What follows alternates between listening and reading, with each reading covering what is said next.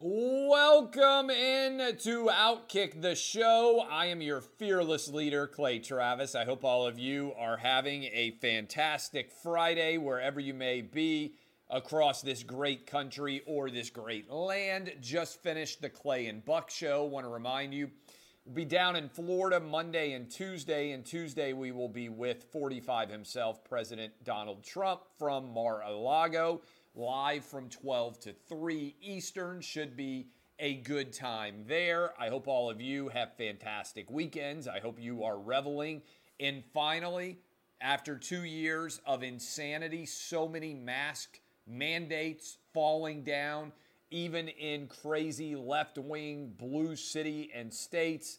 Every state, I believe now, has announced an end to their mask mandate, with the exception of Hawaii. Uh, they won't come out and say, oh, by the way, Clay Travis, you were right. No kids should have ever worn masks. They will not admit that because they don't want to admit that they were wrong. But it's important for you to know and for everybody out there to know they were wrong. And every politician who advocated for masks needs to lose in November. Every politician who advocated for defund the police needs to lose in November. There need to be real consequences in our political culture for politicians who got things like masks and like defund the police so fundamentally wrong. They are paid for their judgment, and their judgment was wrong. There have to be consequences for their failures. All right, speaking of failure, right off the top here, the College Football Playoff Committee has announced that they will be sticking with four teams for the next four years. This is a major league failure on behalf of college football. And in particular, it is the A C C making an awful choice not to expand. Now, you can agree or disagree with my position here. I think we should have twelve college football teams. Four with byes in the playoff, four with byes, one, two, three, and four, and then the remaining eight teams should play the opening weekend on campus of the higher-seeded team, right? So five would play twelve, six would play eleven, uh, seven would play ten, and eight would play nine. Five, six, seven, and eight seeds would all get to host home playoff games. I think we should play as many games as we possibly can on campus. This should be happening. It isn't happening because of the failure of the A C C, the Big Ten, the Pac twelve, the S E C, and uh, and uh, the, the Big twelve, I think, all five of the major conferences to come to agreement. And really, this is a failure of the A C C, the Pac twelve, and the Big Ten. Because the S E C and the Big twelve were in favor of playoff expansion to twelve teams. It's the right call, but they're not going to do it now for the next four years. And everybody out there needs to understand, I actually think the S E C is being incredibly lenient in many ways here because they've been dominating the existing system. We're coming off of Georgia and Alabama playing for the national championship. We've seen three straight years where three different S E C teams have won national championships. L S U, Alabama, and now Georgia, bang, bang, bang, three different teams winning national championships. And going back to nineteen ninety-eight, you can argue, especially with Texas and Oklahoma coming on, think about this for a minute. Going all the way back to nineteen ninety-eight in a two- or four-team playoff, the S E C in a couple of years is going to have Tennessee, Texas, Oklahoma, L S U, Georgia, Auburn, Florida. Seven different teams that have won national championships, almost half of the conference. You got Texas A and M still kicking around out there. I feel like they have a very good chance to win the championship at some point as well. We're talking about half of the S E C in the last twenty-plus years having won national championships in a system where only two or four teams are making the college football playoff. Now, I understand there's a reticence to change something, but if you're the A C C, but for Clemson rising up to a high level of success, you have nobody really playing for a championship on a regular basis. If you're the Pac twelve, you only had a couple of teams in the playoff, and so far you've only won, to my knowledge, one playoff game in year one when Oregon beat Florida State. So if you're the Big twelve without Texas and Oklahoma, if you're the Pac twelve, if you are the A C C, the S E C and the Big Ten are probably going to be okay, because they are the straws that stir the drink in terms of overall college football audience and success top to bottom in the conference. This is nonsensical to me that college football could have bungled this. But, you know, it's funny, when I talk to my sons now, they really find, they're, they're big college football fans now. My fourteen-year-old and my eleven-year-old, when I tried to explain the B C S to them, Their, bl- their brains almost exploded. And then when I tried to say, hey, you know, when Dad was young, sometimes we would have more than one champion. And they said, what do you mean you would have more than one champion? I said, well, there was an A P poll, and then there was a coaches poll, and some years there'd be a difference of opinion. For instance, in nineteen ninety-seven, the last year before the B C S, I said, Michigan, your mom's school, won a half a championship, and Nebraska won the other half of the championship. And they said, why didn't they just play, Dad, and see who was the better team? I said, yeah, no kidding. But that was the reality of the system that many of us grew up with, and even trying to explain the concept of the B C S to them, they, they don't really get it. They're like, wait, quartiles and points and computers and all this other stuff. And by the way, the B C S was a drastically improved system over what existed before the B C S. But college football tends to move slowly. I think it's the wrong decision. Every other sport in America is expanding their playoff. Now, I understand the argument out there of people who say, well, we're not even going to, uh, the college football playoff is not even very competitive with four teams. What makes you think it's going to be more competitive with twelve? And I understand that argument. But my position would be, hey, you go into November right now, and there's like eight to ten teams that really feel like they have a chance oftentimes to make the college football playoff. If you have twelve teams, we will go into November, and thirty or thirty-five different fan bases will think, hey, if things break our way, we could end up in the college football playoff. I think that's better. Right? Because right now, there are a lot of teams that feel by the time they're done with September, certainly by the time they're done with October, there is absolutely nothing for them to play for in terms of a championship. And that's why I believe expanding the college football playoff makes sense. I'm not sure it changes the overall outcome, but I do think it keeps the hope of winning a championship alive. And I actually think this is the best argument for expanding the college football playoff. It will expand the overall number of schools, I believe, that are getting high-quality content uh, in terms of recruits. Because right now, there's only six or eight schools that are really able to sell, hey, we're going to go to the college football playoff if you come here. And kids want to go to the college football playoff. This is no great surprise. And so this is, I believe, one of the most important things college football can do to help to grow the overall brand and make it a national sport as opposed to a regional sport. By the way, I got to talk about this for a minute. I know OutKick has been leading the charge on this story in general, but if you look at what's going on at the University of Pennsylvania and in the Ivy League swimming championships, it's a disgrace. But first, before I get to that, I want to tell you all about my friends at Bird Dogs. You know, Bird Dogs has the absolute best pants and shorts that I have ever worn. They are absolutely fantastic, comfortable, really good feeling shorts and pants.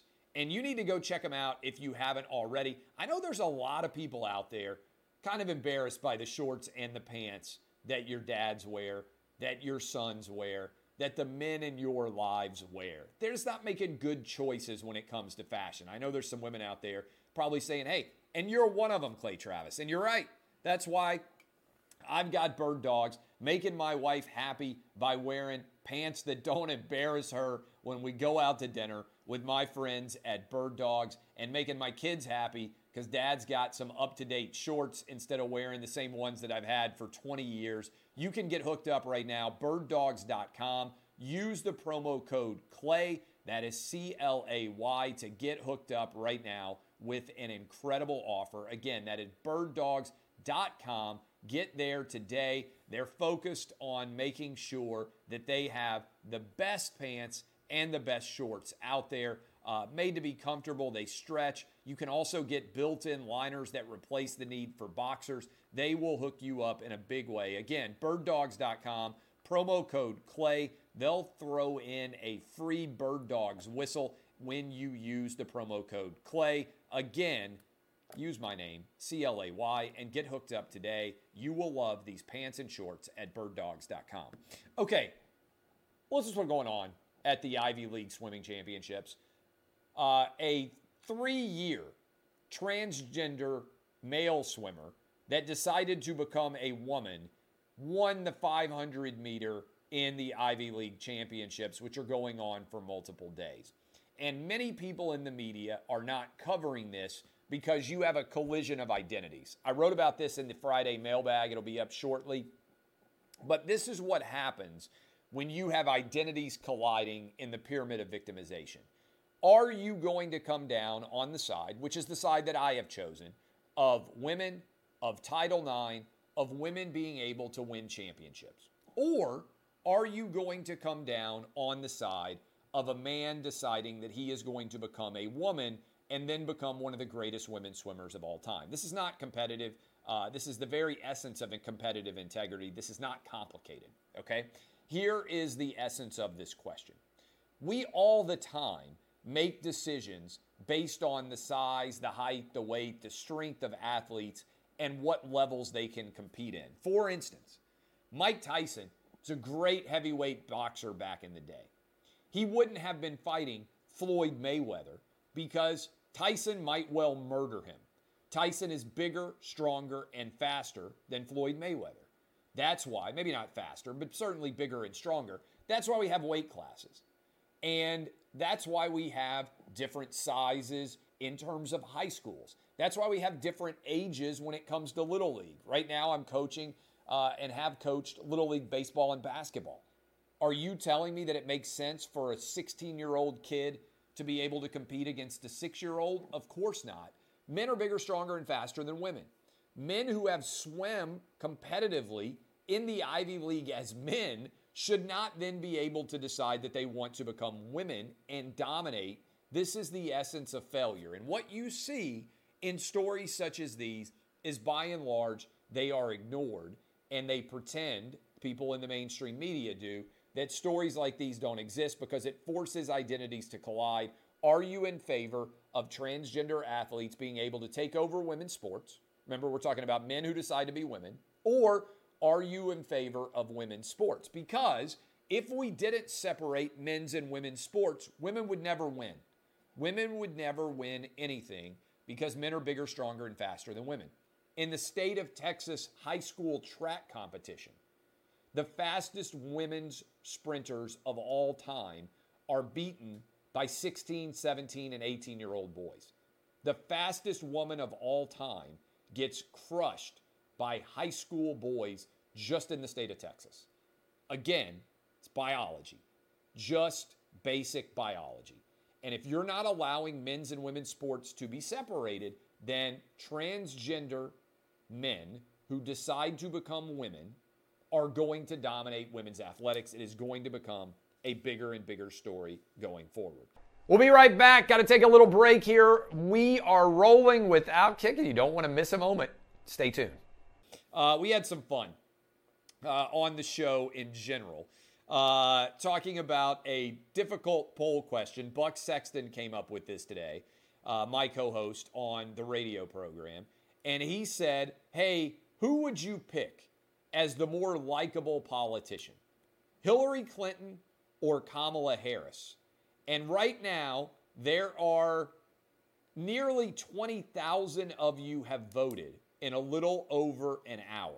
And the and the comments continue to roll in, and they are pretty funny. And we are at a dead heat, fifty to fifty, in terms of who is more likable, Hillary Clinton or Kamala Harris. And look, here's what I've argued. I argued last night on Tucker Carlson's show. I said, hey, you know what? I think there's a good chance that Kamala Harris versus Hillary Clinton is going to end up being the choice for twenty twenty-four for Democrats. And Democrats are going to have to make a decision. Do we support Kamala Harris, the first black female vice president, or do we support Hillary Clinton?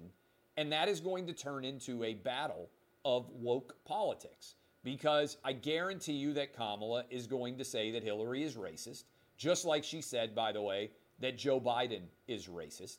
And I guarantee you that this battle is going to potentially represent the future of the Democratic Party, because Mayor Pete is not in the running.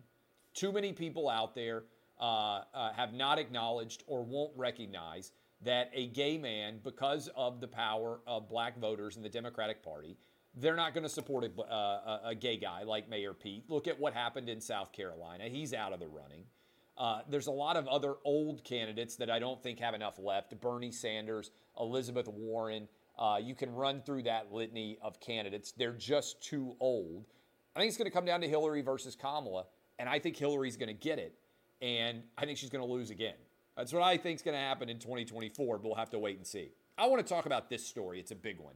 Uh, but before I get into the story that's going on right now in Louisville, I'm going to tell you about my friends at Farm Folio. Right now, we have a couple of OutKick employees on the ground in Columbia touring these farmland facilities. You heard me talk about it all during the fall and all during OutKick the Tailgate. If you're concerned about market volatility or inflation, and how could you not be right now, Farm Folio can help you diversify your portfolio into cash flowing farmland. We all know about rental real estate. Cash flow and appreciation are the name of the game. Thanks to Farm Folio's farmland lots, your trees act as the tenants, and they pay for themselves in fruit sold by Farm Folio's international sales team to the likes of Walmart and Costco. Ultimately, that generates cash flow for you, and as your cash flow increases, your property value also will increase. So if you are really interested in where your fruit in your supermarket comes from, now you can know with Farm Folio turnkey farmland ownership. A recent study protect, projects that farmland is going to continue to increase at an incredible rate that is less risky, potentially, than what's going on in the stock market and what's going on with inflation surging. You need a hedge against that inflation. Buy land, they aren't making more of it, said Mark Twain, and over the last forty years, the world's lost a third of its farmable land. That's why you need to go get hooked up right now and do what I did. Invest in real estate. Invest with Farm Folio. You can go to farmfolio.net slash Clay. I did. You can as well. farmfolio.net slash Clay. You can even go see the farmland that I own up on Instagram right now. I own a couple of little, little segment of lime trees in Columbia. And Jill Savage, who works with OutKick, is down in Columbia right now. She stood right by my portion of the Farm Folio lot. Go get hooked up today at farmfolio.net slash Clay. Um, all right, let's talk about what's going on in Louisville. So this is a crazy story. I think it should be the number one story in the world of the United States, domestic story, right? We got Ukraine going on. We got the Canadian truckers, which I'll talk about in a moment. But what happened in Louisville is interesting. There's a man named Craig Greenberg who is running for mayor of Louisville. Craig Greenberg uh, is a Jewish man running for the office as a Democrat as mayor of Louisville. Well, a man named Quintez Brown, twenty-one-year-old Black Lives Matter supporter who has regularly advocated for B L M and even appeared on Joy Reid's television show on M S N B C, he walked into Craig Greenberg's campaign office and fired a gun multiple times at him. Now, fortunately, uh, Quintez Brown missed. But he's been charged with attempted murder. He was arrested. Two days after he was arrested, he was let out on bail of only one hundred thousand dollars. Let me repeat that. He walked in, attempted to assassinate a Jewish Democrat running for the office of mayor in Louisville, and he was let out on bail for only one hundred thousand dollars. Gets worse than that. In addition to being let out on bail for one hundred thousand dollars, he was bailed out by Black Lives Matter Louisville. Think about that for a minute. B L M Louisville raised money, crowdfunded one hundred thousand dollars in bail money, and let Quintez Brown out just two days after he attempted to assassinate a Jewish politician running as a Democrat for mayor of Louisville. This story should be everywhere because it raises several real issues. One, how in the world can Black Lives Matter justify bailing out an alleged assassin of a Jewish mayoral candidate? Okay, number one. Number two, how can crowdsourcing allow money to be raised in this case and not allow it with Kyle Rittenhouse and the Canadian truckers? Number three, can you imagine the way that this story would be covered if this had been a Donald Trump supporter? Donald Trump supporter walks into a Democrat mayor's office, attempts to murder him, only gets one hundred thousand dollars in bail, and then a Trump-affiliated charity had bailed that shooter out. The media would be in an uproar over it.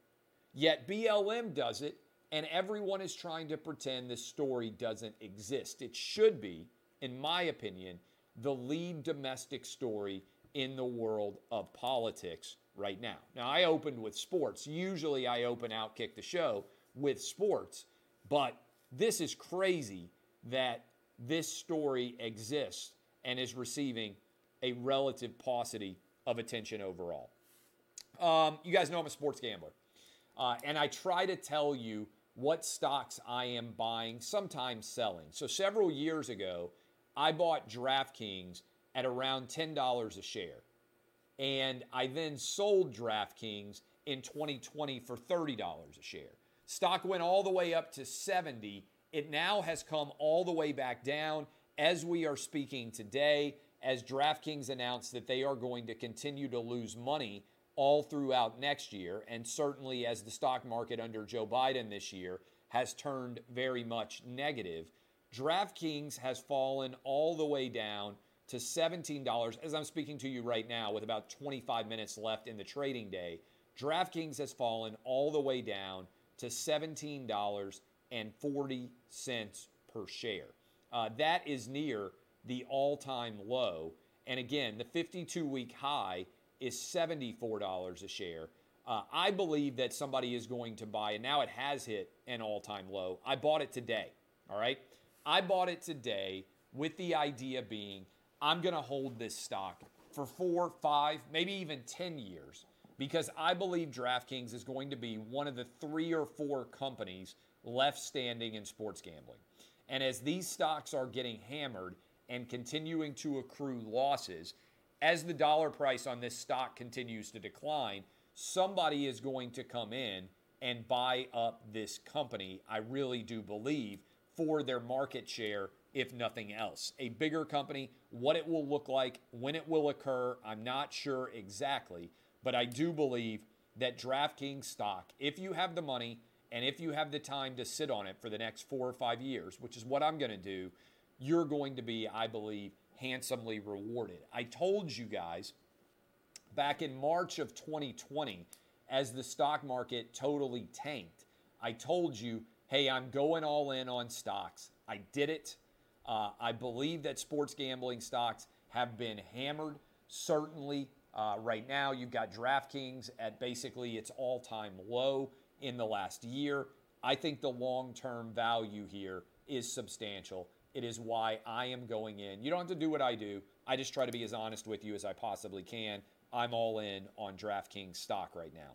Uh, finally, as we are speaking and as we finish the Clay and Buck show, uh, it appears that the Canadian government has begun to arrest all of the truckers in Ottawa as they are saying the protest has to come to a close.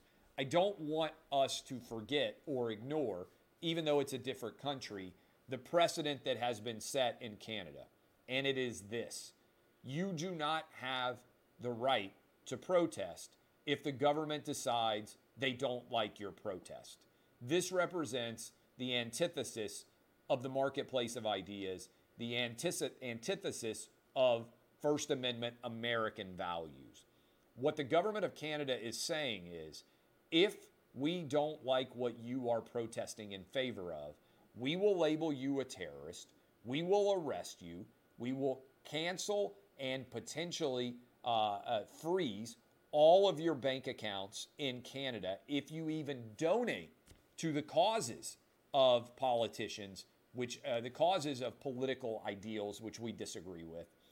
This is an unbelievable, chilling move by Justin Trudeau and everyone in Canada that he is attacking now. And I got to tell you, we used to think of Canada as this easygoing country to our north that was very moderate, that didn't make crazy moves. And now they have become incredibly irrational, and they are behaving in what I believe is an authoritarian manner. They are seizing people who are peacefully protesting. They are freezing the bank accounts of people who donate, some of these people only donating twenty dollars or forty dollars. And the media, the media is doing the bidding of trying to track down all the people who made these donations. It is absolutely indefensible. I stand with the Canadian truckers. I am confident that they are on the right side of history and that I am on the right side of history by supporting them. Appreciate all of you. Go give us five stars on this show if you are listening to the audio. Go subscribe to the Clay and Buck Show. We will be live down in Florida Monday and Tuesday of next week. I hope all of you have fantastic weekends. D B A P, unless you need to S B A P, I am Clay Travis, and this has been OutKick the Show.